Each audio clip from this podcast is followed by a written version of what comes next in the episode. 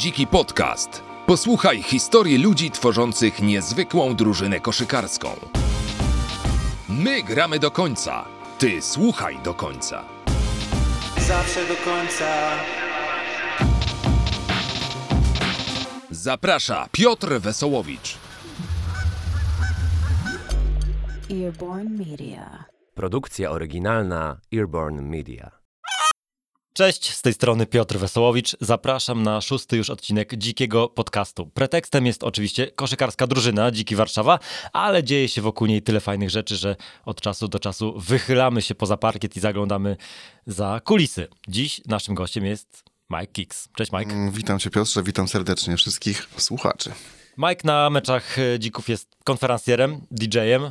Sam prowadził bądź e, prowadzi, do tego jeszcze dojdziemy, e, kultowe podcasty pod obręczą i Basketball Jones. No właśnie, chciałem cię spytać na początek, czy coś jeszcze do tej listy dopisujemy, czy zostawiamy troszkę tajemnicy na potem? Mm, Nie, myślę, że to żadna tajemnica, bo aktualnie żadnego konkretnego planu jeszcze nie ma. Trochę jak temperatura za oknem, trochę jak e, pora roku. Podcastowy Mike zapadł w sen zimowy. Zahibernowany zostałem w- tej, w tej materii, ale planuję oczywiście mm, wrócić, mam nadzieję, w niedalekiej przyszłości podcastem koszykarskim. A w jakiej formie, pod jaką nazwą, to się jeszcze okaże. No ja byłem twoim wiernym fanem, powiedziałeś, że byłem jedynym wiernym fanem, ale to jest... Nie, chciałem powiedzieć, że nawet nie jedynym, wiernym- jedynym po prostu fanem. Jedynym fanem, o kurczę. Nie no, żartuję, nie? Ale tak, nie będę ukrywał, że podcasty koszykarskie jakoś super się w Polsce nie słuchają. Nie jest to, nie jest to łatwa, łatwa działka, ale d- bardzo budujące jest y, y, to, jak widzę, ile po, powstaje nowych podcastów, więc, więc akurat super. No mam nadzieję, że podobnie jak w, z popularnością koszykówki w Polsce, również popularność podcastów koszykarskich będzie rosła. No ja mam wrażenie, że wokół pod obręczą zebrała się taka fanbaza, jakbyśmy to powiedzieli, jakieś takie wierne grono naprawdę ludzi, którzy e, no, co tydzień sprawdzali, co tam słychać w najlepszej lidze świata. Myślę, że tak. No myślę, że, że, że była taka grupa. Natomiast nie byłem w stanie y, stwierdzić, czy więcej osób lubiło nas słuchać i na przykład rozmów, wywiadów y, z gośćmi, czy, czy później po tym, jak się zmieniła formuła i zaczęliśmy po prostu przybliżać y, newsy mm, z najlepszej koszykarskiej ligi świata zamiast zapraszać gości, czy wtedy zmalało grono słuchaczy, czy, czy wzrosło. Nie byłem w stanie taki, do takich statystyk się y, dobić, ale jedno i drugie sprawiało mi przyjemność, więc nie wiem jeszcze, tak jak ci mówię, w jakiej formie podcastu wrócę, czy będą to wywiady, czy, czy będzie to przybliżanie newsów, ale raczej skłaniałbym się ku rozmowom, bardziej jest to na pewno ciekawe. Chociaż taki, bo takich podcastów typowo newsowych chyba nie ma za wiele w Polsce. To prawda, to prawda. Powiedziałeś o najlepszej lidze świata. Niektórzy słuchacze mogą pomyśleć, że chodzi o Polską Ligę Koszykówki. Nie wyprowadzamy ich z błędu, ale, ale chodziło oczywiście o NBA. Tak jest. Chociaż y, jeśli chodzi o najfajniejszą ligę koszykarską do oglądania aktualnie, no to y, tutaj bym się skłaniał chyba ku Eurolidze mimo wszystko. To prawda. Dzieje się mnóstwo fajnych rzeczy. O to też cię jeszcze podpytam. Powiedz mi na początek, jak się czujesz jako gość, jako po tej drugiej stronie mikrofonu. No, bardzo przyjemnie. Ja bardzo lubię mikrofon, więc bez względu na to, czy jestem gospodarzem e, rozmowy, czy też, czy też gościem, to przyjemność jest y, równie fajna. Natomiast y, no, zbyt wielu okazji do bycia gościem jeszcze nie było, więc zawsze jest to taka, jest to, jest to coś takiego, może nie to, że nowego, ale taka fajna odskocznia. No. Fajnie jest być gościem. Zdecydowanie. I nie musieć się przygotowywać do rozmowy, tylko jednak tutaj czekać z niecierpliwością na to, jakie padnie kolejne pytanie. To tak, to ja mam przed sobą listę 100 pytań, także bądź gotów. Nie, nie, nie, nie chcę odstraszyć absolutnie ani ciebie, ani słuchaczy, nie ma ich, nie ma ich 100, 99 tylko. E, Rozmawiamy świeżo po meczu z polskim cukrem Start Lublin, wygranym 86-71.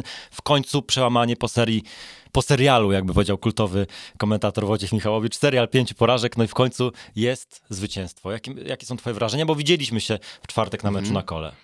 Wrażenia jak najbardziej e, pozytywne i bardzo dużo tych pozytywnych wrażeń.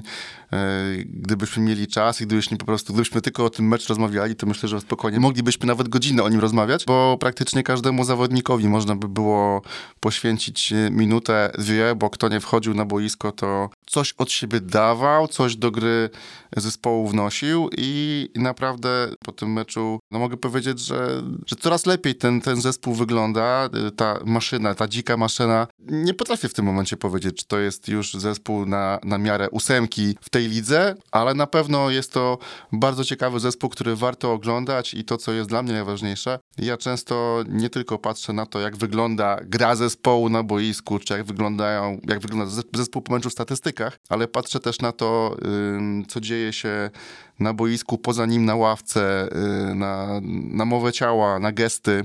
I, I, muszę stwierdzić, że, że to jest naprawdę zespół przez duże Z, że widać, że pracują ze sobą, lubią się i, i chemia w zespole robi robotę. I, i widać, że, że fajnie, wczoraj wreszcie można było zobaczyć, że wkomponował się w zespół po trzech pierwszych meczach, które były, to był trzeci mecz bodajże, Isaiah Crowley'a, nowego nabytku Dzików Warszawa i wczoraj odpalił, dosłownie odpalił drugi strzelec tak zespołu. E, naprawdę rewelacyjne spotkanie w jego wykonaniu. Myślę, że w końcu też odetchnął z ulgą, bo widać było, że narastała w nim frustracja, że, że no nie był jeszcze w jakimś tam rytmie i nie mógł dać zespołowi pewnie tego, co by chciał, a wczoraj wszystko zagrało i naprawdę cały zespół e, za, zasługuje na, na pochwały. Dosłownie nie wyróżnił żadnego zawodnika. Absolutnie chciałbym wczoraj mówić tylko o tym, że no świetny był Dominik Green, najlepszy strzelec zespołu. Nie, naprawdę. Każdy zespół, nawet y, Piotr Pamuła, który trafił tylko jedną trójkę, Grzesiek Grochowski, który trafił tylko, rzucił tylko dwa punkty, ale naprawdę chłopaki świetnie zagrali z pełnym zaangażowaniem i w obronie, i w ataku.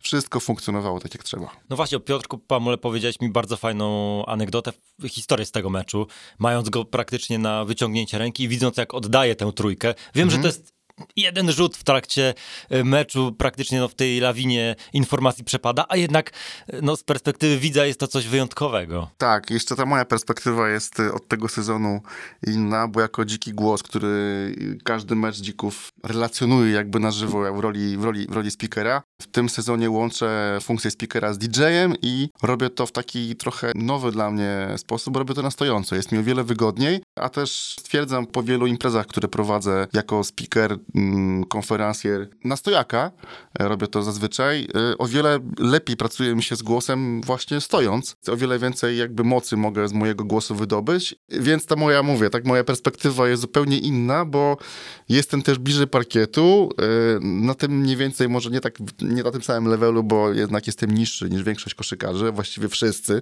Jestem od nich niższy, ale no byłem ile, 3 metry może od Piotrka Pamuły i w momencie, kiedy dostał piłkę i zobaczyłem, że nie ma przy nim obrońcy, to przez chwilę wczoraj poczułem się, gdybym to ja był na boisku i miał piłkę w rękach i mi ten rzut oddawał. I ja wiedziałem, że ta piłka wpadnie. Jakby idealnie Pimpek złożył się do rzutu yy, i tylko śledziłem trajektorię lotu. Mówię, nie, w ogóle... Poezja koszykówki. Poezja, rzut wyćwiczony przez, przed latami. Yy, widziałem od razu, jak to piłka, że ta piłka trochę jak Steph Curry, mógł się odwrócić od boiska i już celebrować celną trójkę Pimpka i właśnie tak wczoraj się stało. No właśnie, słuchaj, chciałem cię zapytać, jaka jest twoja perspektywa za konsolety, za, za, za twojego stanowiska?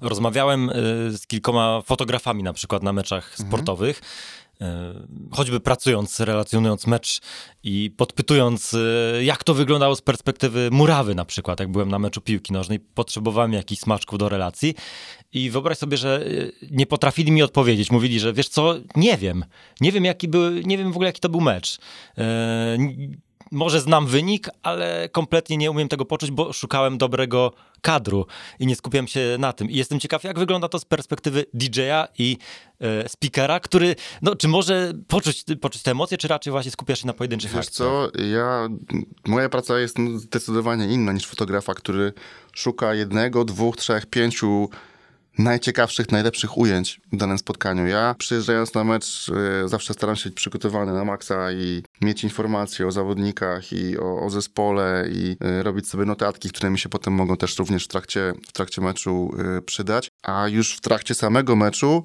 to trochę tak jak w tej jednej akcji, kiedy powiedziałem ci, że czułem się jakbym oddawał ten rzut Piotrka, zamiast Piotrka Pamuły, to praktycznie każdy, ja każdy mecz pamiętam, każdą akcję pamiętam. Ja czuję się jakbym był takim szóstym zawodnikiem dzików trochę. Tak się, tak, tak, tak się czuję. Naprawdę pamiętam, mógłbym z tobą zamknąć oczy, rozmawiając z tobą i akcji po akcji praktycznie powiedzieć, w której, w której minucie było świetne zagranie w obronie, w którym momencie Grochu rzucił y, piłkę nad kosz gdzieś tam do do Mateusza Bartosza na przykład. No takie rzeczy po prostu pamiętam, wiem jakby jak to wyglądało, jak, jak był, jak, jaki był Okej. konkretnie przebieg każdego, każdego spotkania, jestem w stanie ci odtworzyć. Okej, to ciekawe, e, że, że taka perspektywa cię... Twoja nie jest podobna w momencie, kiedy komentujesz mecze? Wiesz co, zależy czy jestem jedynką czy dwójką, to tutaj rozróżnimy dla Okej, słuchaczy, czy okej. jestem jedynką prowadzącym, czy tak zwanym kolorem, człowiekiem, który... Bo rozumiem, że już mówiłeś o tym w swoim podcaście, że... Nie, jeszcze że mi się nie zdarzyło, no nie to zdarzyło mi się, ale- Piotrze, tak, zdarza mi się skomentować mecz koszykówki. powiedz o tym tak króciutko. No to bardzo... Przepraszam, krótko. Króciu... króciutko albo nie króciutko, jak mawiał Rafał Pacześ. Króciutko albo nie króciutko. Krótko i tematycznie. Wiesz co, jak, jak komentuję jako jedynka, nie skupiam się tak bardzo na, na tym, co się, jakie są zagrania taktyczne, nie widzę tego, ale kiedy komentuję jako kolor, wtedy właśnie szukam tych niuansów i jestem w stanie zapamiętać, zapamiętać e, więcej. Więc to jest moja perspektywa komentatorska. Może kiedyś się, chociaż zdarzyło mi się skomentować mecz Dzików w Warszawach jeszcze w drugiej lidze, kiedy ta drużyna grała na ulicy mm, Polnej, przy Tak ulicy, w hali przy ulicy Polnej, tak jest. To był bardzo, To mój- bardzo interesujący Mój pierwszy sezon z dzikami.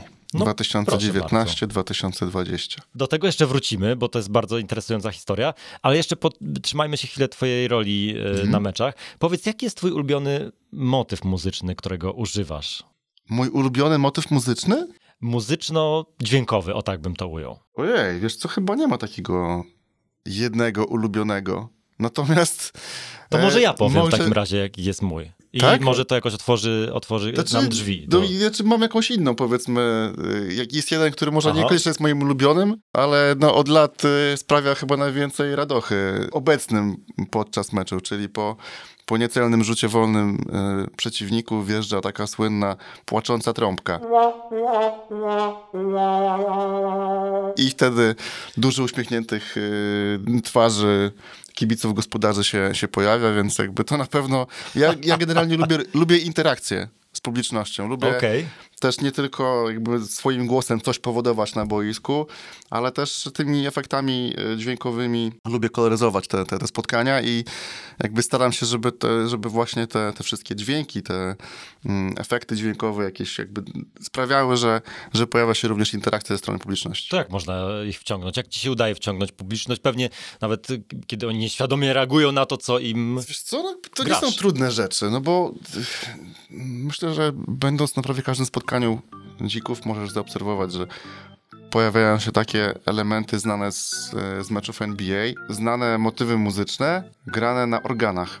Och, tak. Tak, to są jakby rzeczy, gdzie na przykład podczas meczów New York Knicks, o czym może nie wszyscy wiedzą, siedzi sobie w takiej budce w hali w Madison Square Garden człowiek, muzyk, który na żywo gra to wszystko na organach. To jest niesamowite, że to nie jest y, motyw muzyczny grany, puszczany jakiś taki dżingielek przez DJ-a, tak jak ja to robię, tylko tam naprawdę podczas meczu siedzi wysoko w hali facet z organami i on to gra na żywo. To jest niesamowite, niesamowite, to tak. prawda, to Nawet prawda. jest na YouTubie filmik właśnie pokazujący, jak on siedzi i gra. They're up eight at one point, and they're at home just 19 and 17. They lost their last three at Madison Square Garden. Magic are a good A side. ja mam te motywy muzyczne nagrane e, i ja ich używam po prostu no, grając jako jingle. Więc e, jest taka organowa wersja na przykład słynnego kawałka White Stripes, Seven Nation Army. Robinson now with 12 points. Yeah, outworking Gibson. E, I ona powoduje, e, że e, pojawia się interakcja z publicznością. Okej. Przede wszystkim jakby z tym fanklubem Dzików Warszawa, który ma n- wykorzystujący ten motyw e, przyśpiewkę. To są Dziki Warszawa, tak idzie Tak jest. kawałek, a to jest jakby melodią e, podczas tej przyśpiewki jest właśnie fragment kawałka Seven Nation Army. Ja mam tę wersję organową, więc ja, kiedy ja intonuję ten fragment, powoduje, że za chwilę po tym jak się skończy tylko ta melodia moja, chłopaki zaczynają, nie tylko chłopaki, kibice, kibicki, zaczynają śpiewać. To są Dziki Warszawa. Później jest na przykład motyw muzyczny e, ze ścieżki dźwiękowej do filmu Rodziny Adamsów, Adams Family.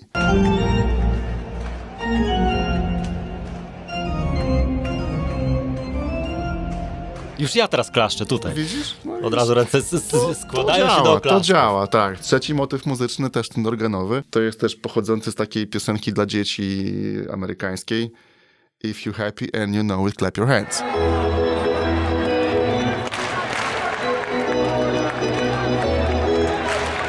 I w momencie, kiedy leci ten motyw muzyczny, również pojawia się, pojawiają się oklaski w trakcie. Więc to są takie trzy motywy, które naprawdę automatycznie zachęcają zebranych w hali kibiców do, do właśnie do, do, do bicia do, i do interakcji po prostu. Jasne. No to, to w takim razie ja podrzucam swój. Przytrzymałem go sobie w kieszonce, a teraz Tak? go Masz wyjmuję. jakiś taki swój? Absolutnie, to jest... I nie wspomniałem o nim. No właśnie, to jest szokujące, bo myślę, że się domyślisz. Y, Motyw z archiwum Mix. Kiedy... A to jest nowość, która pojawiła się w tym sezonie. tak, czyli Bo dopiero w tym sezonie jest Dziki rozpoczęły swoją przygodę z Ekstraklasą i dopiero w tym sezonie pojawiły się oficjalnie mm, pojawiła się weryfikacja e, niektórych zagrań przez, przez sędziów, którzy nie są pewni swojej decyzji i korzystają z takiego e, może nie domowego, ale takiego lokalnego studia powtórek zwanego IRS. Podchodzą do stolika, na którym znajduje się monitor i przy pomocy właśnie operatora mogą sprawdzić z różnych ujęć, jak wyglądała pewna akcja i jaką decyzję powinni podjąć i wtedy e, mam przygotowanych kilka motywów muzycznych, które jakby odnoszą się do różnych czy to kryminalnych, no generalnie do tajemniczych różnych e, historii. No i właśnie wtedy możesz usłyszeć między innymi e, motyw przewodni, czy to z Różowej Pantery, absolutnie. czy to z archiwum Mix i mam też jeszcze kilka nowych. Wczoraj nie No było okazji proszę zagrać. bardzo. Czyli masz coś ale w zanadrzu. oczywiście, zawsze staram się aktualizować moją bazę, Bazę muzyczną. danych. Tak jest. No wiesz, bo to jest taki moment, kiedy czas się dłuży, można powiedzieć. Tak. Kibice czekają, nie wiedzą do końca, co się dzieje i wtedy wjeżdża Tak. Melder i Skali i nagle... Tak. A powiedz mi, jak dużo NBA można przenieść na polskie, na polskie parkiety? A skąd wiesz, że próbuję przenieść NBA na polskie No parkiety? czuję to. Jestem Czujesz na to? w każdym meczu, niech Fajnie, będzie, że to powiedzmy. czujesz. Tak, oczywiście, że gdybym tylko mógł, to starałbym się przenieść więcej niż 90%, y, no ale nie jest to do końca możliwe, bo możemy akompaniować y, meczowi y, tylko do momentu, kiedy drużyna atakująca przyniesie piłkę na połowę ataku. Więc to jest taki graniczny moment, do którego może pojawiać się akompaniament jakikolwiek muzyczny generowany przez y, maszynę. Później e, drużyna może liczyć tylko na i wyłącznie na swoich kibiców i na to, jak oni ich dopingują. A ja mam prawo oficjalnie tylko y, grać do momentu, dopóki atakujący zespół nie przekroczy połowy boiska. A masz swój ulubiony motyw z NBA? E, Taki, który powoduje u ciebie ciarki? Ja mam i muszę to powiedzieć od razu. To są Chicago Bulls i ta muzyczka, kiedy... Mówisz o prezentacji. Tak.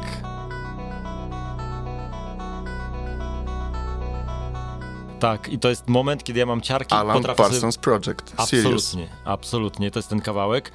Y, I ja potrafię sobie odpalić tę prezentację z lat 90. na YouTubie jako przerywnik w pracy, po to, żeby poczuć te, ten, mam, ten tak, vibe. mam tak do dzisiaj. Jakby do dzisiaj ta melodia powoduje, że wiesz, cofam się do lat 90., do zerwanych nocy i oglądania meczów e, Chicago Bulls e, na żywo i naprawdę to, to, to, to się łączy i będzie się łączyło do, do końca mojego życia, ten motyw muzyczny e, z Chicago Bulls i z tym, wiesz, początkiem miłości do basketu. Pamiętam, że na początek chyba mojej przygody z dzikami również używaliśmy tego motywu przewodniego na, na prezentacjach Dzików Warszawa. Dzisiaj po kilku sezonach y, to, to ewoluowało. E, Był oryginalny, jest oryginalny utwór e, wyprodukowany przez, zresztą przez znanego polskiego rapera, przez Spinacza, który, łódzkiego rapera, który zaczynał w takiej, w takiej grupie Funkadelic. To Jesteś oldschoolowcem, teraz to stwierdzam. Jak Jestem, przypominasz taką grupę, skoro- to nagle pamię- wykopałeś no, Finkadelik. Stary, no, pamiętam początki polskiego rapu, nie ma co się tutaj oszukiwać.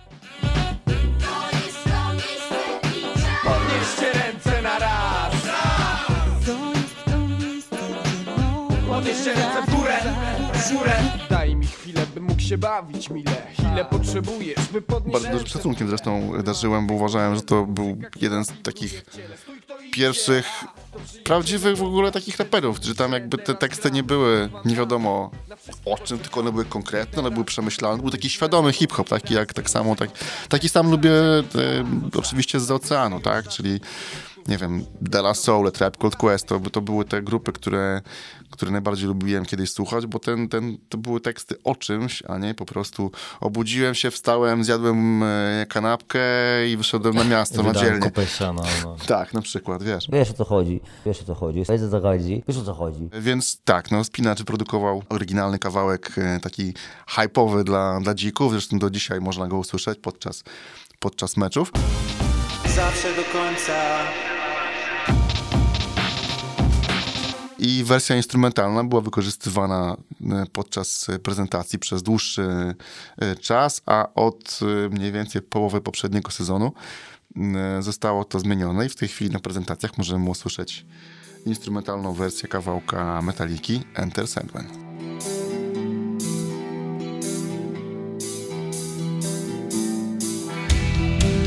Skąd ten pomysł? Miałem o to właśnie A pytać. o Skąd to Metallica? musiałbyś się spytać e, prezesa Dzików. To Ach, był, nie to wiem, czy on to był był jego pomysł, nie wiem, czy to był jego pomysł, ale, yy, ale jakby od niego wyszła, wyszła ta inicjatywa, że zmieniamy, zmieniamy prezentację i robimy ją pod y, kawałek metaliki. Ale totalnie się, przynajmniej ja zgadzam się, że to jest sztosiwo, bo w ostatni czwartek na meczu z, ze startem to zrobiło robotę. Był, e, była Metallica, był Jakub Wieczorek w roli wykrzykującego nazwiska graczy dzików, no i był ogień. To naprawdę wyglądało i brzmiało imponująco. Podczas prezentacji, to ty mówisz, tak? No, m- możliwe, że miało to wpływ również, wiesz, na, na tak świetne wejście dzików e, w mecz, bo zaczęło się od 9-0, przypomnij mi, czy się mylę? Czy 9-1, 7 7-0 było na pewno i no, widzisz, mówiłem, że mógłbym ci cały mecz odtworzyć, a nie pamiętam, Widzisz? w którym momencie e, Lublinianie zdobyli pierwsze punkty. Na pewno było 7-0, to zapamiętałem doskonale. I później pamiętam, że było 10-3, ale właśnie nie pamiętam tego pierwszego zdobytego kosza przez ekipę z Lublina. I poszło później. A na podrzut piłki też masz coś przygotowanego. To jest ciekawe, bo jakby ja nie wyłapuję takich detali. Myślę, tak, że to wiesz, to też mam w ogóle, mam to jest. praktycznie na każdy moment w meczu mam kilka różnych, wiesz, alternatywnych wersji. Od tego sezonu idąc za, za tym intro Metaliki również postanowiłem jechać e, rockowo e, i, i wjeżdża kawałek ACDC, który też tak fajnie buduje napięcie. Zaczyna się spokojnie, cicho, delikatnie, gitarką i w momencie, kiedy piłka ma iść w górę, to wtedy ma wjechać jakby ten okrzyk e, wokalisty mm, ACDC.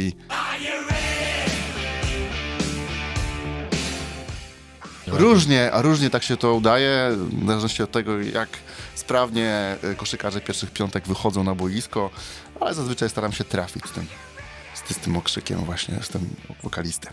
Wielu gości za konsoletą, wielu profesjonalistów e, skarży się na e, wiszących e, na ich ramionach ludzi proszących o kawałki, na przykład puść Rianę. A czy, a czy tobie, czy ty w ogóle wchodzisz w taką interakcję z koszykarzami? Czy oni na przykład chcą od ciebie jakichś utworów albo proponują coś mówiąc, słuchaj, jest taki numer, który sprawia, że ja jestem po prostu nabuzowany i pełen energii. I ty Powiem wtedy ci, mówisz, powiem ci tak, byłbym, nie byłbym sobą, gdybym był tutaj egoistą e, i grałbym dla siebie muzykę podczas, podczas meczów. Absolutnie tak nie jest. Gdyby tak było, to, to słyszałbyś praktycznie tylko i wyłącznie muzykę hip-hopową w trakcie meczu, bo dla mnie to jest zawsze, wiesz, koszykówka i hip-hop idą w parze od samego początku, więc tak bym to widział, ale no nie gram tam dla siebie, gram dla koszykarzy tę muzykę, gram muzykę również dla publiczności, więc staram się jakby wychodzić im naprzeciw i w konkretnych momentach lecą konkretne, konkretne kawałki i w momencie, kiedy dostałem od koszykarzy feedback, że oni podczas rozgrzewki, oni chcieliby mniej rapu, a jednak potrzebują czegoś szybszego. Kawałki y, DJ-e rozróżniają jakby, dzielą na, na tempo, na uderzenia na minutę, BPM-y. I zazwyczaj te stare koszykarskie kawałki na przykład miały między 80 a 90 BPM-ów tak zwane, czy powiedzmy po do 100 BPM podchodziły. 87 BPM leci rap Koszykarze y, na rozgrzewce chcą podobnie jak y, jakbyś, jakbyś poszedł sobie zrobić cardio albo Okej. pobiegać. Potrzebujesz powyżej 100, powyżej 120 BPM-ów, żeby wejść na właściwe, żeby pobudzić, pobudzić krążenie, wejść we właściwy rytm i potrzebujesz do tego również rytmicznego, szybkiego kawałka. Więc staram się im poda właśnie jakby budować to wszystko, tak wiesz. Najważniejsze jest te ostatnie 30 minut przed meczem, kiedy koszykarze pojawiają się w hali na godzinę, ponad godzinę przed meczem i na początku mają rzutówkę. Na mniej więcej 40 minut przed meczem chowają się do szatni, gdzie ma miejsce taka już typowa, taka ostatnia odprawa, którą robi im szkoleniowiec. Na boisku pojawiają się znowu na 30 minut przed meczem i wtedy wchodzi takie mocne cardio razem z e, trenerem przygotowania motorycznego i oni wtedy zaczynają wchodzić na te najwyższe już takie meczowe obroty i oni potrzebują tej, tego, tej muzyki, która będzie dawała im kopa, będzie dawała im ognia, energii. No i oczywiście jak dostałem taki feedback, że oni wtedy potrzebują tych tych szybszych numerów, to sobie zdałem sprawę, no dobra, trzeba to tempo podkręcić. Ale w tym sezonie po raz y, pierwszy bodajże od dwóch sezonów stwierdziłem, że, że warto może się zapytać y, nowych nabytków z oceanu. Wiadomo, że bardzo często ta gra zespołu w Ekstraklasie opiera się właśnie na, na stranierii, na tych obcokrajowcach. Y, więc postanowiłem się zapytać, czy, czy są jakieś konkretne kawałki, które im dają takiego kopa, taki jakby taką śrubę im dokręcają przed, przed meczem. Jasne. No więc jakby zrobiliśmy sobie e, z kapitanem Dzików Warszawa, Grześkiem Grochowskim i z e, pozostałymi koszykarzami taką właśnie playlistę, taką grupę na, na, na Whatsappie, gdzie poprosiłem ich o te ich kawałki właśnie dające im kopa, no i dostałem odpowiedni feedback i E, myślę, że oni wiedzą, które to są te kawałki dla nich dla specjalnie. Nich, tak, jakby też zwrócisz uwagę, że jak jest te ostatnie 30 minut przed meczem, to to tempo rośnie. Zaczynam od takiego powiedzmy właśnie około 90 i potem jest coraz szybciej, coraz szybciej, żeby już e, przy, przy prezentacji oni już byli naprawdę mocno zgrzani, żeby już byli tak, tak no, zgrzani, rozgrzani odpowiednio, E, i przed samym jakby zaraz po prezentacji jeszcze wjeżdża tak na, nie na dobitkę, ale takie, żeby wejść na, rzucić czwarty bieg, wjeżdża Macklemore z, z kawałkiem Can't Hold Us i to jest taki e, właśnie takie dokręcenie śrubki przed, przed, przed samym meczem. Return to the Mac. Get what it is, what it does, what it is, what it isn't. Looking for a better way to get up out of bed instead of getting on the internet and checking a new hit me get up. O, i to jest argument, żeby bywać e, przed meczem te 30 minut, żeby jasne. sprawdzić twoją, twoją jasne, robotę, jak to, jasne, jak to wygląda. Jasne. E, Robo... Myślę, że, myślę, że sporo osób może przypuszczać, że to jest w ogóle jakaś randomowa lista e, i że ona sobie w ogóle leci z automatu, że tam nic nie robi. Nie, tam każdy kawałek ma ma swoje jakby miejsce. I to nie jest tak, że to jest stała playlista, która na każdym meczu wygląda tak samo. Absolutnie nie. Cały czas staram się aktualizować, wybierać kawałki. Wiem, które działają bardzo dobrze, sprawdzają się. Wiem, które może warto byłoby zamienić czasem, bo może mi się trochę już znudziły. Y, nie chcę być taki też przewidywalny. Powiedziałeś o trenerze przygotowania motorycznego, więc y, ja szybciutko wymyśliłem funkcję dla ciebie. Trener przygotowania muzycznego. Możemy chyba to, się... Wiesz co, musiałbym się skonsultować to z zawodnikami i zapytać się, bo Czy myślę, włączyć że... cię do sztabu po prostu. Nie, ale myślę, że akurat to Rafale Piesio, trenerze przygotowania motorycznego, myślę, że mo mogą się wypowiadać w samych superlatywach. Nie wiem, czy do końca jest również podobnie ze mną. Wczoraj na przykład słyszałem uwagę od kapitana mm, zespołu gości, od Jebrila Derhema, że ej DJ, co jest z tą muzyką?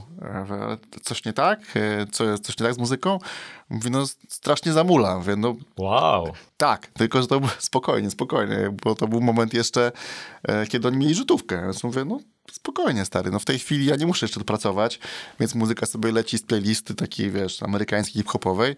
I powiedziałem mu, żeby poczekał na te ostatnie 30 minut, wtedy okay. dostanie kopa. I faktycznie, kiedy wybiegł z szatni po tej po, po odprawie to już zupełnie inna była muzyka i szybko złapał to flow, które łapali koszykarze Dzików Warszawa. Okej, okay, okej. Okay. Słuchaj, wymienić ci trzy kawałki. Moje top trzy y, koszykarskich utworów. Hmm. Wiem, że to bardzo trudne zadanie, ale wynotowałem sobie Basketball Jones, Barry'ego White'a za, za, ten, za ten wspaniały głos. I Chrisa Rocka. I Chrisa Rocka, tak jest.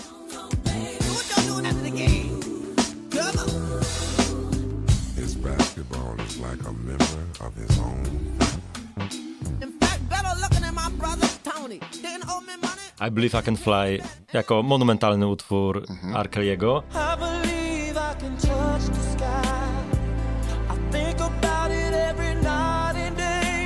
I żeby był polski ślad, to dorzucam nietypowy wybór. Mhm. Jestem ciekaw, czy znasz. Tał i Lipek y, w utworze Basketball. Mamy pasję, ziom, to jest basketball już na zawsze, yo. Weź na parkiet. No i za zasługi Masę i Nulo też w utworze basketball, bo to już e, legendarny utwór.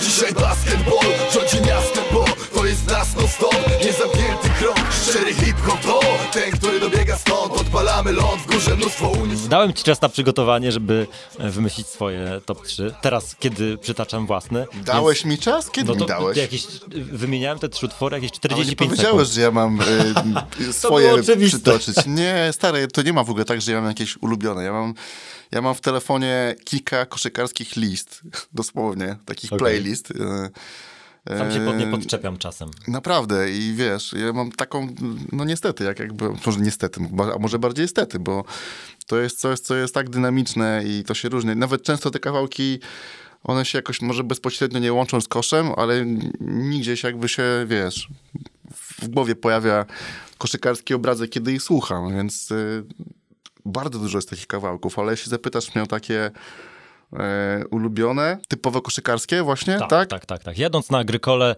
co tam odpalasz na iPhone'ie? Na pewno jest kawałek, y, one często się łączą na przykład przez teledyski, że może w samej swojej treści nie do końca są koszykarskie. Koszykówka jest jakby głównym tematem e, teledysku, więc tak na przykład było z kawałkiem Terror Squad. Terror Squad, Łoczego na dół, to będzie myślę jeden z tych pierwszych kawałków, który jako, od razu jak zapytasz mnie koszykówka i hip-hop, to jeden z tych kawałków. E, W teledysku tego to jest jakby Fat Joe i, i nieżyjący już Big Pun, oni tam jakby rapują w tym, w tym kawałku, a w teledysku grają e, główne role obok tych dwóch raperów e, ważących słuszne kilogramy.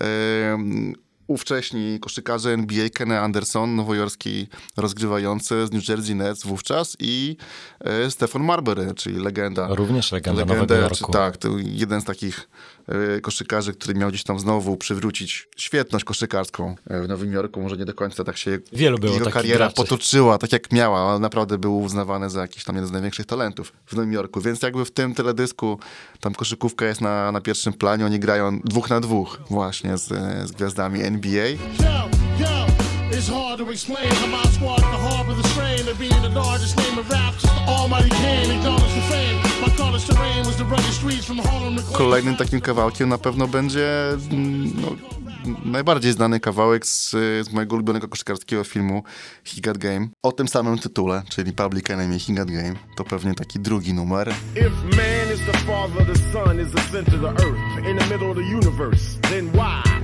is this verse coming six times rehearsed? Don't freestyle much, but I write them like such. I jakbyś mnie zapytał o Absolutnie, trzeci, to wiesz numer. co, to tutaj takiego chyba konkretu nie ma. Tutaj jest myślę, że po prostu dużo tych kawałków, naprawdę. Jakbyś miał. Żaden, żaden polski mnie nie urzekł. Chociaż wiesz co?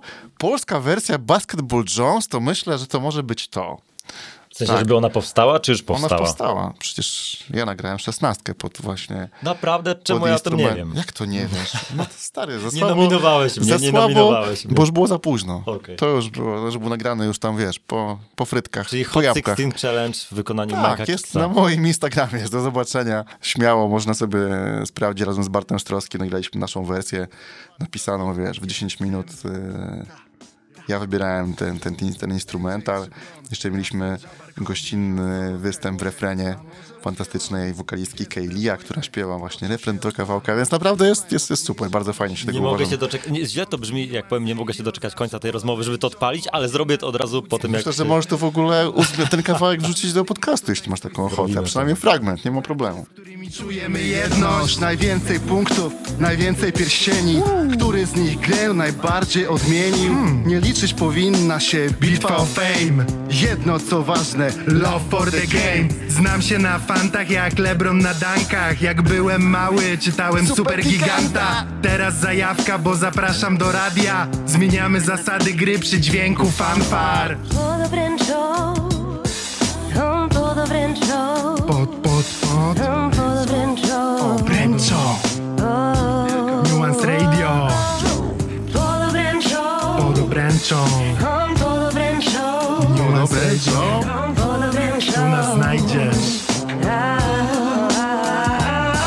raz jeszcze za nominację Marcin Natalii To było Hot 16 pod obręczą Niestety, jest już za późno, żeby jeszcze kogokolwiek nominować Uważamy, że gra została zamknięta definitywnie Ale koniecznie, spytajcie Polską Służbę Zdrowia Za uwagę, dziękuję wam.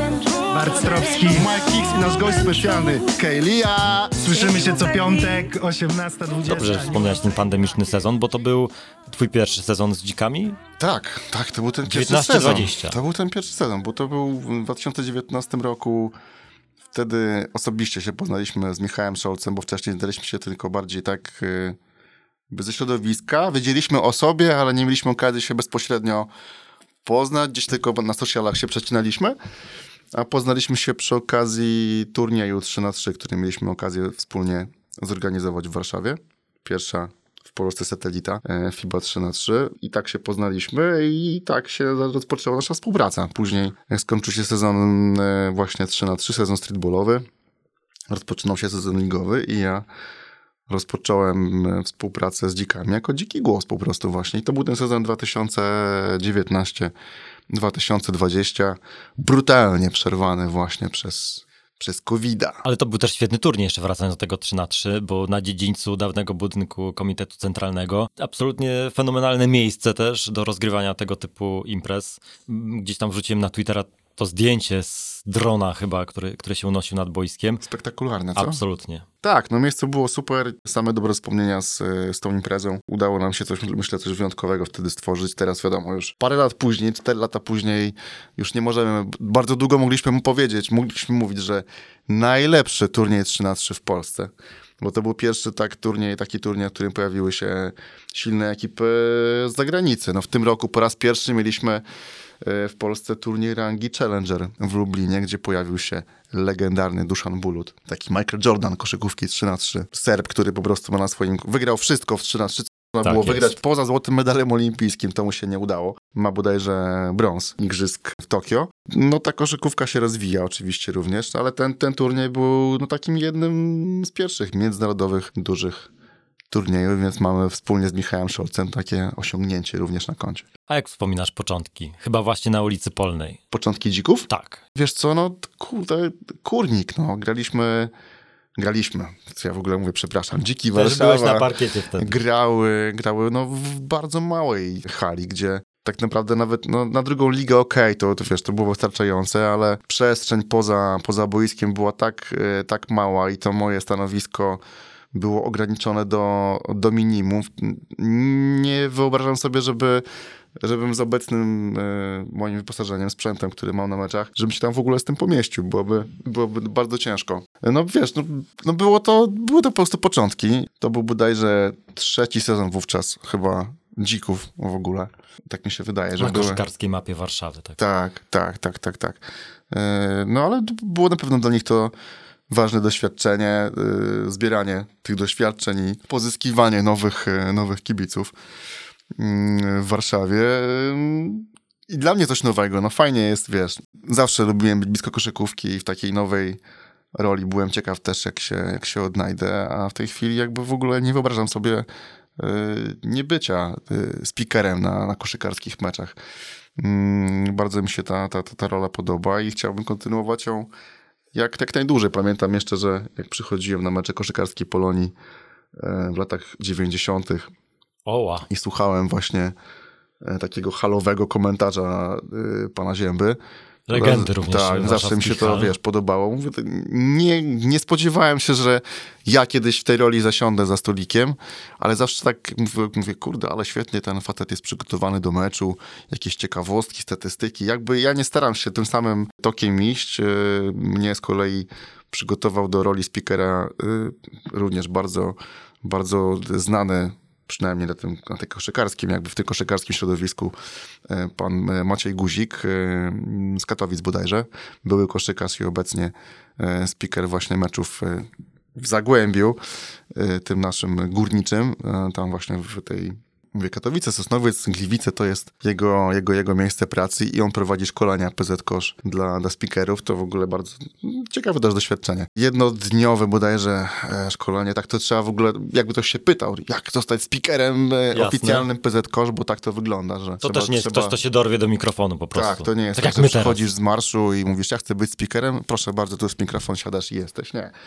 To jest jednodniowe szkolenie, które trzeba odbyć. Nie kończy się ona co prawda żadnym egzaminem, a w sumie myślę, że szkoda, bo fajnie byłoby sprawdzić, w jaki sposób jesteś przygotowany do, do tej pracy, a kończy się tym, że dostajesz numer licencji, dostajesz licencję, masz numer na, na każdy sezon nową, ona jest odnawiana, jeśli tylko chcesz być e, dalej speakerem.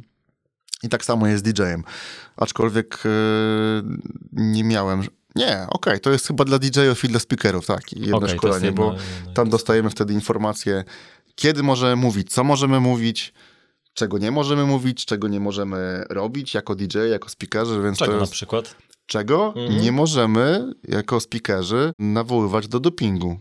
Musimy być obiektywni, musimy być bezstronni. Jedyny moment, w, momenty, kiedy można zachęcać kibiców, publiczność do, do dopingu, to są, wiesz, to są przerwy w meczu typu timeout, wtedy jestem w stanie, jestem uprawniony do tego, żeby powiedzieć, słuchajcie moi drodzy, to są ostatnie dwie minuty meczu na przykład. Byłoby super, gdybyście w tym momencie zaczęli mocniej dopingować swoją drużynę. W taki sposób mogę zachęcać do dopingu, nie mogę oficjalnie na przykład intonować dopingu. To jest, to jest absolutnie zabronione, więc jak na przykład słuchasz sobie meczów międzynarodowych, gdzie gra reprezentacja Polski, to możesz zauważyć, że podczas takich spotkań masz dwóch speakerów.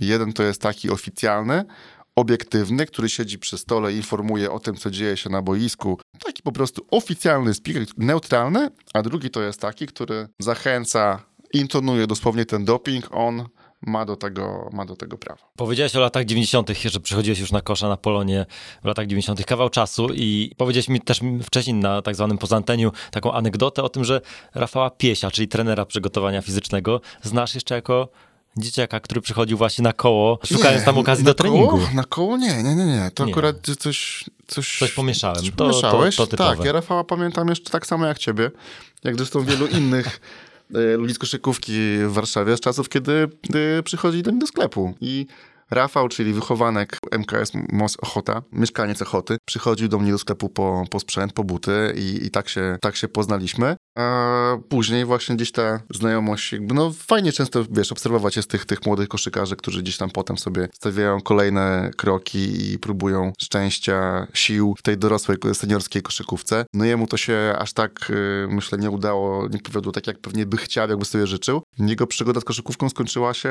w Legii Warszawa. Nie pamiętam, czy w drugiej, czy w pierwszej lidze. No dość długo e, wspólnie z Rafałem Cholnickim Szulcem E, prowadzili Legię tak jest. na pozycji rozgrywającego jeszcze z Łukaszem Zajączkowskim. W momencie, kiedy Legię reaktywował Paweł Podobas wspólnie e, ze swoim tatą.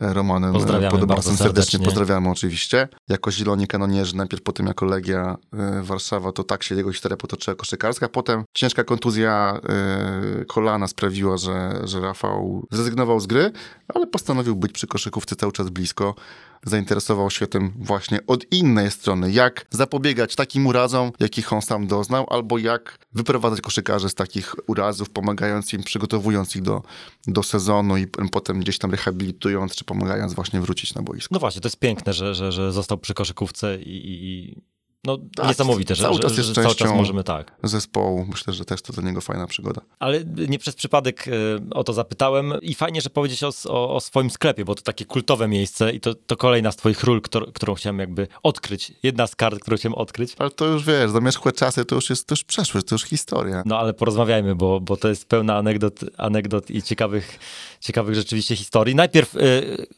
Blue City, sklep o nazwie Kix, tak. a potem przeniósł się w mega tak. klimatyczne Później miejsce. Przeniósł się na Chmielną, tak. W tym podwórku, e, gdzieś tam ukryty, no ale mm, niezwykle klimatyczny, no i chyba no nie mam wrażenie, że trzy czwarte koszykarskiej Polski znacie właśnie jako... Trzy czwarte to już chyba Więcej, nie, dobrze, nie, to może... Nie.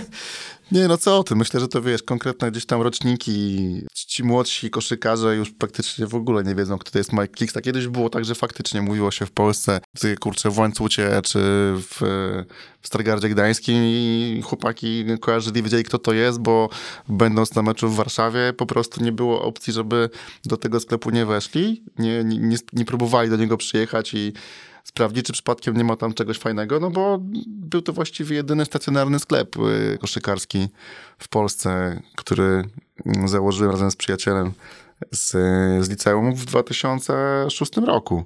Także to kawał, kawał, kawał czasu, kawał, nie mówię, że wieki temu, no ale... Troszkę minęło. Troszkę minęło, tak. W tym roku równo 17 lat we wrześniu, no. A powiedz, jak miałbyś wybrać jakiegoś takiego gościa najbardziej szacownego, takiego no, autorytet koszykarski, którego się nie spodziewałeś, a który nagle przyszedł do ciebie do sklepu po, po buty? Wiesz co, to może nie to, że się nie spodziewałem, bo już potem przyszedł taki, taki moment, że no tam praktycznie byli wszyscy, naprawdę. To, tam u mnie bywał Adam Wójcik, bywał Maciej Zieliński, e, jeszcze grając, e, chociaż Maciej Zieliński już nie grając. Adam Wójcik, kariera Adama Wójcika trwała dłużej niż Maćka Zielińskiego, więc Adam Wójcik również jako koszykarz jeszcze do mnie zaglądał e, do sklepu, zawsze sobie jakieś tam zdjęcia pamiątkowe robiliśmy i na tablicę rzucaliśmy z autografem, bo specjalnie do tego celu kupiłem taki, wiesz, Och, to jest dopiero pamiątka. Polaroid, więc były takie zdjęcia, które przyczepialiśmy mm, na ścianę. No wiesz, no praktycznie wszyscy z reprezentacji Polski e, wówczas. Maciek Lampę, Łukasz Koszarek, no wszyscy, ale przede wszystkim, znaczy przede wszystkim, nie przede wszystkim, ale wszyscy Amerykanie, którzy grali w polskiej lidze, m, pojawiali się w sklepie podczas meczu w Warszawie z, z Polonią. Jeśli tylko przyjechali dzień wcześniej, sklep był otwarty, to do niego zaglądali. No wiesz, pamiętna historia jest taka, że chłopaki Amerykanie z Prokomu przyjechali do Warszawy dość późno, sklep był już nieczynny, ale znając się ze mną prywatnie, poprosili mnie o otwarcie sklepu po godzinach i wpadli na taką prywatną sesję zakupową. Tak jak teraz jest taki słynny amerykański cykl Kompleks, e, jest taki magazyn internetowy Kompleks e, i on ma taki swój cykl wideo, który zaprasza na zakupy właśnie obuwnicze do, do jednego ze sklepów e, w Los Angeles. Różne znakomitości, czy to ze świata sportu, czy to ze świata kultury, sztuki, filmu, muzyki. I chłopaki z Prokomu, czterech Amerykanów wtedy wpadło na W takie... środku nocy. Nie, tam wiesz, wiesz, od 20 chyba, to była sobota, sklep był czynny w sobotę do 15 bodajże, a oni spytali się mnie, czy bym nie otworzył im sklepu. No, oczywiście, no, przyjechałem, otworzyłem, zostawili, wiesz, myślę ponad 5 tysięcy spokojnie, bo każdy z nich wziął po bodajże po dwie pary Teraz to w ogóle w dzisiejszych czasach, teraz kilkanaście lat później, to zostawiliby pewnie nie 5, tylko 10 tysięcy, bo tak podrożały te buty. Wtedy Jasne. para butów kosztowała powiedzmy 500 zł, teraz kosztuje już 1000. To są takie, tak się te, te czasy e, zmieniły, ale był tam wtedy, wiesz, Kentel Woods, David Logan, e, Daniel Ewing bodajże i Lorenza Harrington. Taka była czwórka Amerykanów e, z Prokomu. No, e, uzbierałoby się trochę meczów NBA w tym gronie, prawda? Tak, poza Danielem Ewingiem pozostała trójka w NBA. Absolutnie. Krócej bądź dłużej, ale, ale występowała, tak, tak. Więc to w ogóle, wiesz, fajnie, bo te znajomości trwają do dzisiaj. Z każdym z tych, e, z tych gości mam, mam, mam kontakt, lepszy bądź gorszy. Składamy sobie życzenia na święta, czy przy okazji e, urodzin, to rzadko się zdarza, że z tymi Amerykanami te relacje przeżywają dłużej niż na przykład ich pobyt e, No w właśnie. Polsce. Mhm. To jest też fajne, że to nie chodziło tylko o to, że dzięki mnie mogli sobie kupić buty, bo jak widać, wiesz, te, te, te relacje są do dziś, jakby gdzieś tam są pielęgnowane. Te Niczym znajomości. ambasador polskiej koszykówki trochę.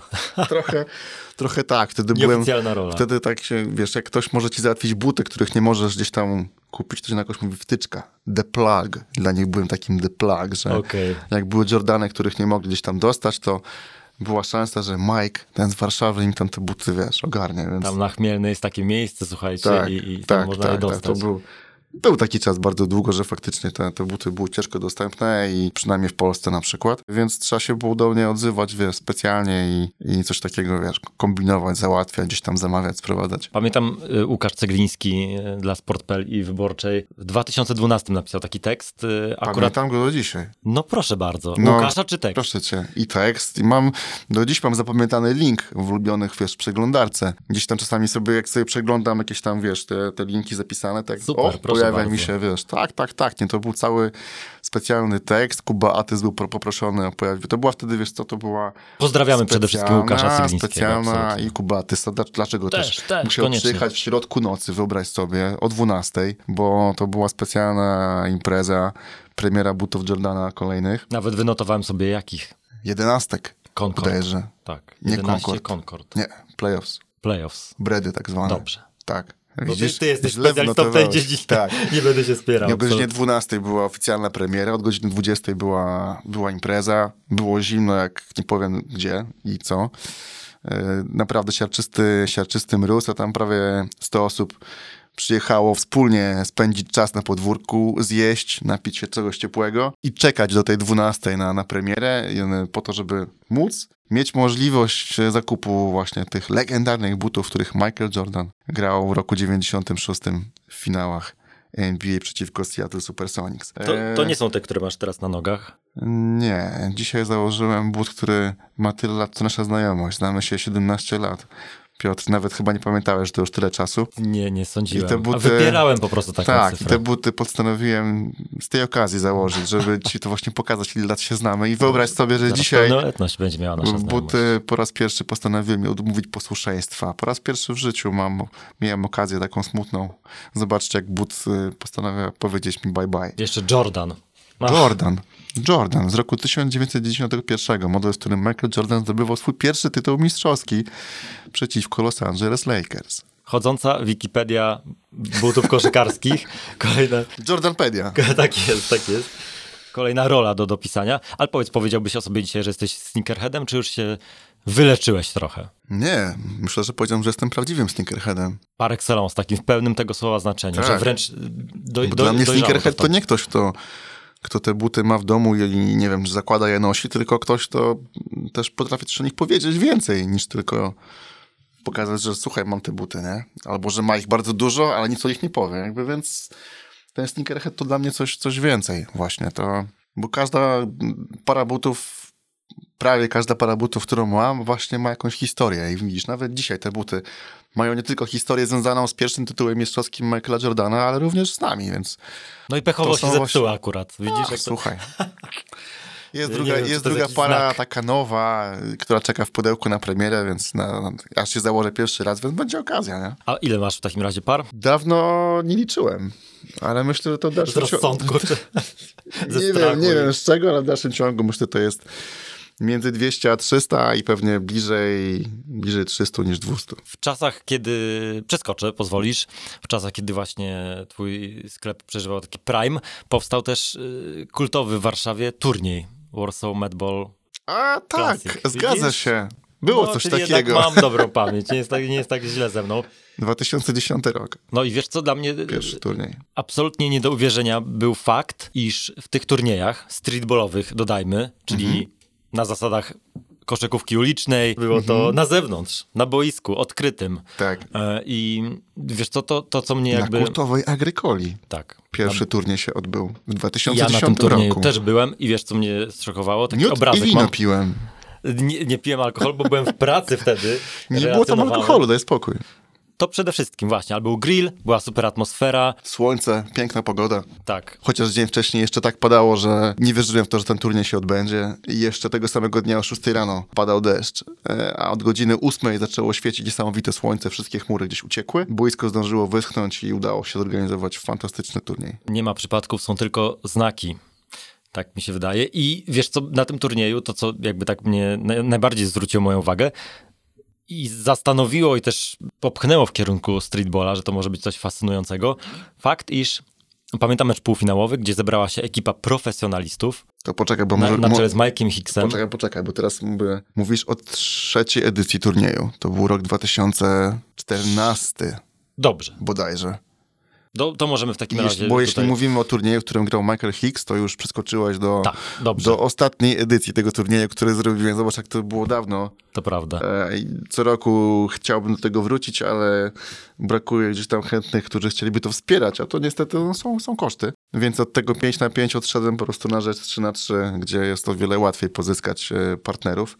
Tak to w tej chwili wygląda, że ten streetball w Polsce to jest 3 na 3 a 5 na 5 praktycznie, praktycznie już nie ma, co mnie trochę też boli, bo dla mnie to jest, wiesz, Nowy Jork, nowojorski streetball to, jest, to są dwa kosze, a nie jeden. I w dalszym ciągu chciałbym e, coś w tym kierunku zrobić. Ale wracając oczywiście do tego turnieju 5 na 5 w 2010 roku pierwsza edycja, turniej, w którym, w którym zagrali sami amatorzy, bo nie mówię o zawodowcach, którzy grają w pierwszej, drugiej lidze, to nie są zawodowcy jeszcze, może nikogo nie urażając, ale tak uważam przynajmniej. W drugiej edycji w 2011 roku turniej nie mógł się odbyć pod gołym niebem ze względu na warunki atmosferyczne. Zagraliśmy w hali Polonii I to był pierwszy turniej, w którym pojawili się zawodowcy. I To to, jest turniej, którego chyba nie Absolutnie. widziałeś na własne oczy. Nie, nie było mnie wówczas w hali, natomiast widziałem na zdjęciach, znam z relacji Mhm. i absolutnie nietypowe było dla mnie to, że gracze, którzy na co dzień biegają po parkietach ekstraklasy, ale też w barwach reprezentacji Polski, Mhm. zagrali w streetballowym turnieju na czele z dzisiejszym dyrektorem Prezesem, prezesem. Polskiej Ligi Koszykówki. Tak jest, Łukaszem Koszarkiem. tak. Grał tam właśnie przede wszystkim Łukasz Koszarek. E, Grał tam wtedy jeden z najlepszych e, zawodników w Polsce, Hardingtona, Kameruńczyk, który Wówczas grał w. Polsce wtedy. To był chyba jeszcze sezon przed jego e, przyjściem do Polonii. Chyba pomiędzy Turowem z Gorzelec, a Polonią e, Warszawa. Tak to chyba wtedy wyglądało. Grał tam e, Michael Ainsley, Kolejna legenda. Obieży świat, który zagrał w Polsce w czterech bodajże klubach. A zaczynał w NBA, więc e, Tak. miałeś na swoim turnieju gracza z parkietów. Tak, tak. W świetnej formie. Przemek Lewandowski w swoim prime, który właśnie toczył niesamowite boje z Hardingiem Naną jeden na jeden, więc no, esencja koszykówki streetballowej, gdzie pozostali zawodnicy potrafią usunąć się w cień i dać błyszczeć dwóm zawodnikom, którzy e, toczą ze sobą niesamowite pojedynki jeden na jeden. Więc tak, e, to była świetna rzecz. A ten turniej w 2014 roku to ten, o którym już wspomniałeś, z, z Michaelem Hicksem, gdzie w finale po jednej stronie spotkali się zawodowcy, a po drugiej stronie zbieranina amatorów z warszawskiej ligi amatorskiej. No i zgadnijcie Państwo, kto był górą w, tym, tej rywalizacji. Podpowiem, nie zawodowcy. To jest niesamowite właśnie w streetballu, że przyszła zgraja, w cudzysłowie, chłopaków z osiedla. Taka reprezentacja trochę. Tak, Ligi reprezentacja oczywiście. Niemniej amatorzy. Tak.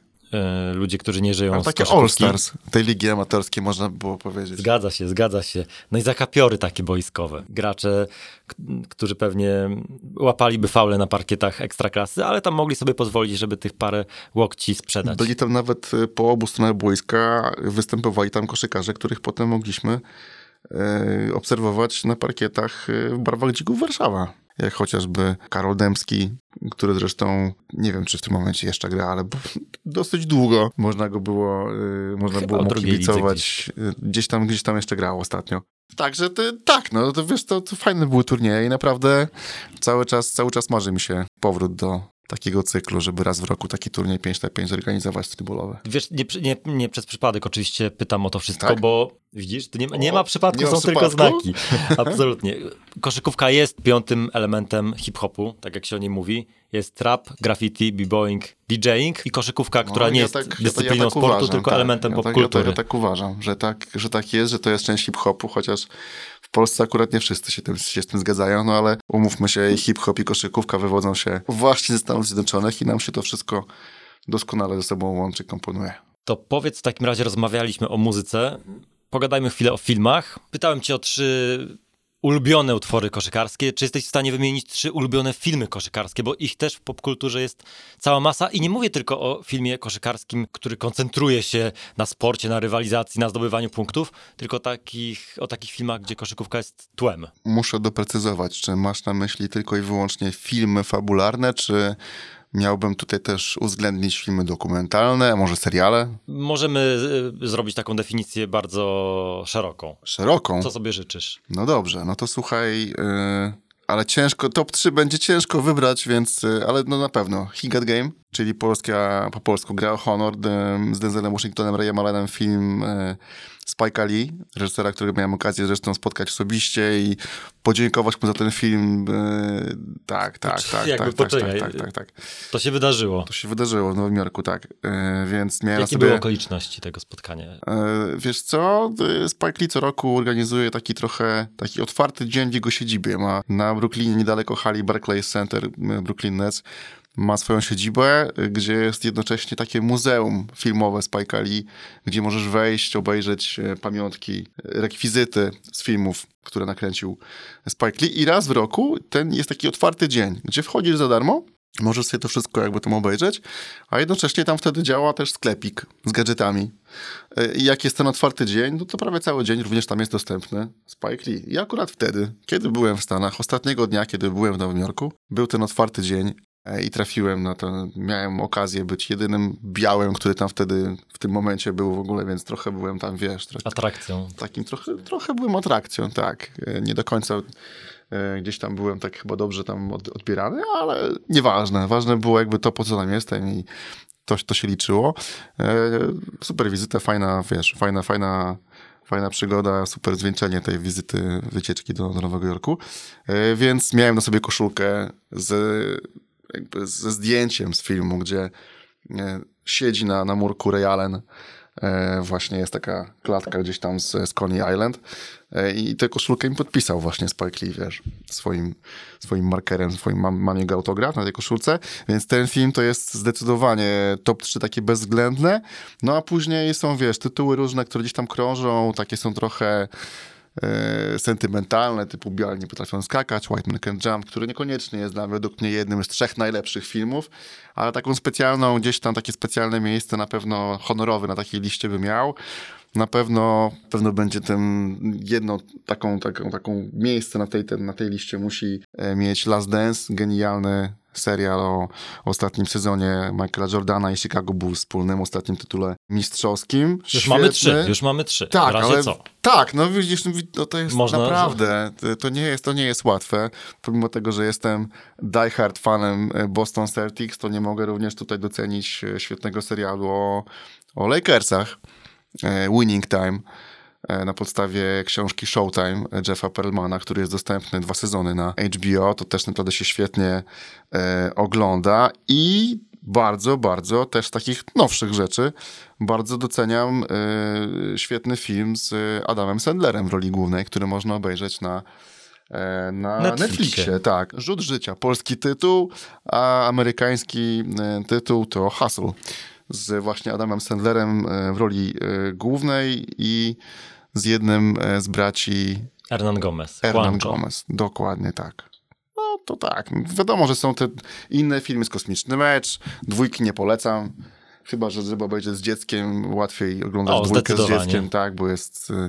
Bo, Przystępniejsza z juniorami. tak, na pewno, ale nawet dzieci bardziej, bardziej się, nawet dzieciom podobała się bardziej pierwsza część z Michaelem Jordanem, ale myślę, że ten, wiesz, ten top topów to jest, to jest, to jest, to jest chyba to.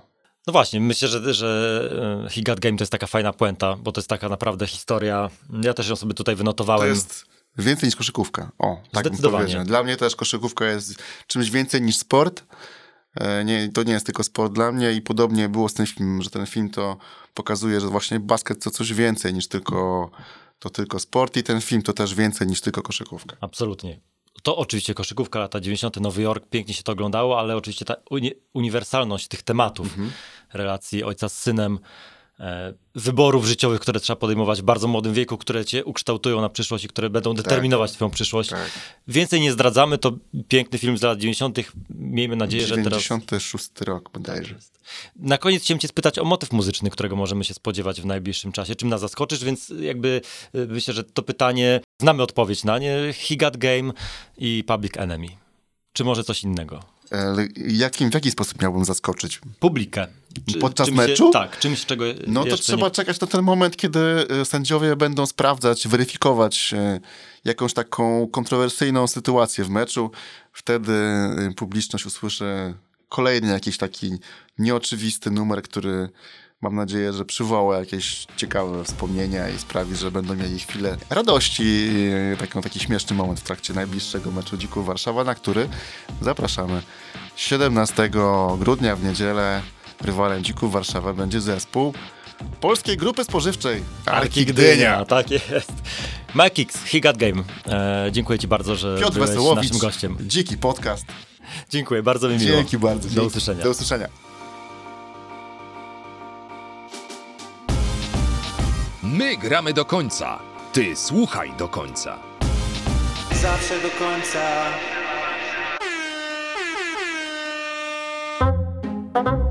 Głównym tematem e, teledysku, więc tak na przykład było z kawałkiem Terror Squad mm, pod tytułem mm, ojej, widzisz teraz Tak, tak, tak. To, to, jednak... to będziemy musieli wyciąć zaraz, bo będą się chyba zaraz spojrzeć.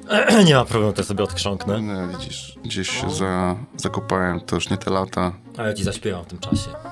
Tak. I can fly. No to taki kultowy kawałek, tego lubię i widzisz, gdzieś go zgubiłem. Chociaż Wha- może bardziej Barry Whatcha, Gonna Do, tak się nazywał ten kawałek, to możemy potem sobie, pewnie się wytnie, w sensie wrócimy do tego jakoś, dobra, uwaga, 3, 2, 1, start. Zrobimy to. Albo, albo za freestylujemy. Zastanawiałem się, czy nie kontynuować mojej raperskiej w ogóle, wiesz, kariery. Po nagraniu pierwszego kawałka, mówię, kurde, debiut mam za sobą, Taki jadę z odzew, tym, lecę z tym.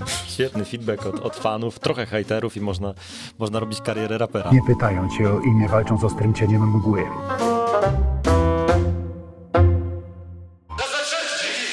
Dziękujemy za uwagę. Pamiętaj, aby zasubskrybować Dziki Podcast w swojej ulubionej aplikacji podcastowej.